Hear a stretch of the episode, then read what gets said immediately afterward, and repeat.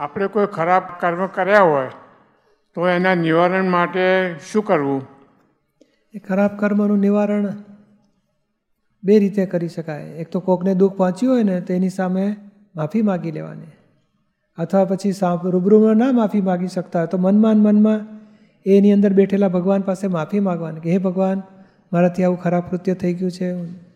અથવા જે ગુરુ હોય કે જે ઈષ્ટદેવ હોય, એને યાદ કરીને આપણા ખરાબ કૃત્ય ઉપર પસ્તાવા લેવાના. હે ભગવાન, મારાથી આવી ભૂલ થઈ ગઈ છે, આવા ગુના થઈ ગયા છે, માફી માગું છું. મને માફ કરો, આવી ભૂલ ન કરો એવી મને શક્તિ આપો.